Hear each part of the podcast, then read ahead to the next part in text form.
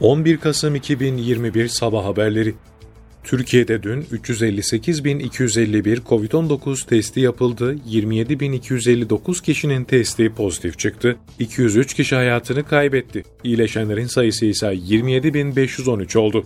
Sağlık Bakanı Fahrettin Koca sosyal medya hesabından yaptığı açıklamada aşı olmak, yeni dozları gününde yaptırmak, salgın tedbirlerine uymak, düşünülenden büyük sonuçlara yol açacaktır. Çünkü COVID-19 aşısı ve tedbirler bizleri koruma altına almakla kalmaz, virüsün yayılma, yaşama alanını daraltır. Yüksek aşı oranı ve tedbir virüsün gücünü kırar ifadelerini kullandı.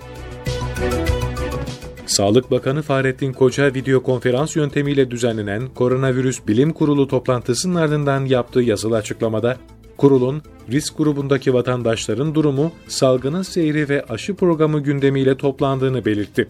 Bakan Koca COVID-19 ile mücadele kapsamında mRNA aşısı olmuş ve üzerinden 6 ay geçmiş 18 yaş ve üzeri kişilerin hatırlatma dozunu bugünden itibaren istedikleri aşı türünden olabileceklerini bildirdi. Benzinin litre fiyatında gece yarısından geçerli olmak üzere 32 kuruş indirim yapıldı. Enerji Petrol Gaz İkmal İstasyonları İşveren Sendikası'ndan alınan bilgiye göre başkent Ankara'da ortalama 8.52 liradan satılan benzinin litre fiyatı 8.20 lira oldu. Benzinin litresi İstanbul'da 8.47 liradan 8.15 liraya, İzmir'de 8.54 liradan 8.22 liraya indi.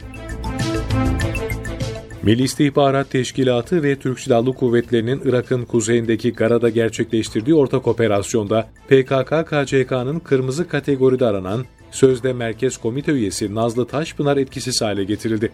Örgüte 1994 yılında katılan Taşpınar, terör örgütü PKK elebaşı Abdullah Öcalan'dan bizzat eğitim aldı. Örgüt içerisinde çeşitli kademelerde faaliyette bulunan kadın teröristlerin yetiştirilmesinde rol oynayan Taşpınar, Türkiye'ye yönelik terör eylemlerini yönetti. Türk askerinin Azerbaycan'daki görev süresini bir yıl daha uzatacak Cumhurbaşkanlığı tezkeresi Meclis Genel Kurulu'nda kabul edildi. Mehmetçik, Karabağ'da ateşkesi kontrol, barış ve huzuru tesis etmek üzere bir yıl daha görevini sürdürecek. Hali hazırda Türk İstihkam Birlikleri bölgede mayın arama ve temizleme faaliyetlerine de devam ediyor. Uluslararası Kredi Derecelendirme Kuruluşu Moody's, Türkiye'deki mali disiplinin kamu finansmanının dayanıklılığını sürdürmesini sağlayacağını bildirdi.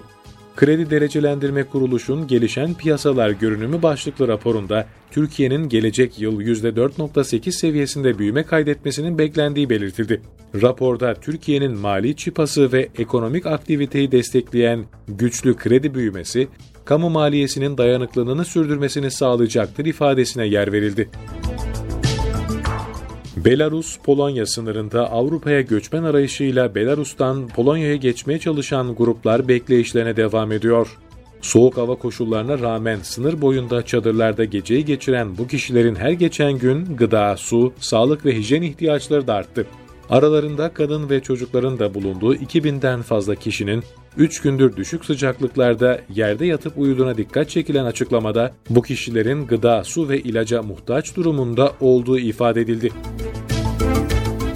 Kuzey ve iç bölgelerde bugün mevsim normallerinin altında seyredecek olan hava sıcaklıkları cuma günü yükselmesi bekleniyor. Meteoroloji Genel Müdürlüğü'nün tahminlerine göre bugün kuzey ve iç bölgelerde mevsim normallerinin altında seyredecek hava sıcaklıklarının cuma günü artması öngörülüyor. Sıcaklıkların ülke genelinde mevsim normalleri civarına yükseleceği tahmin ediliyor.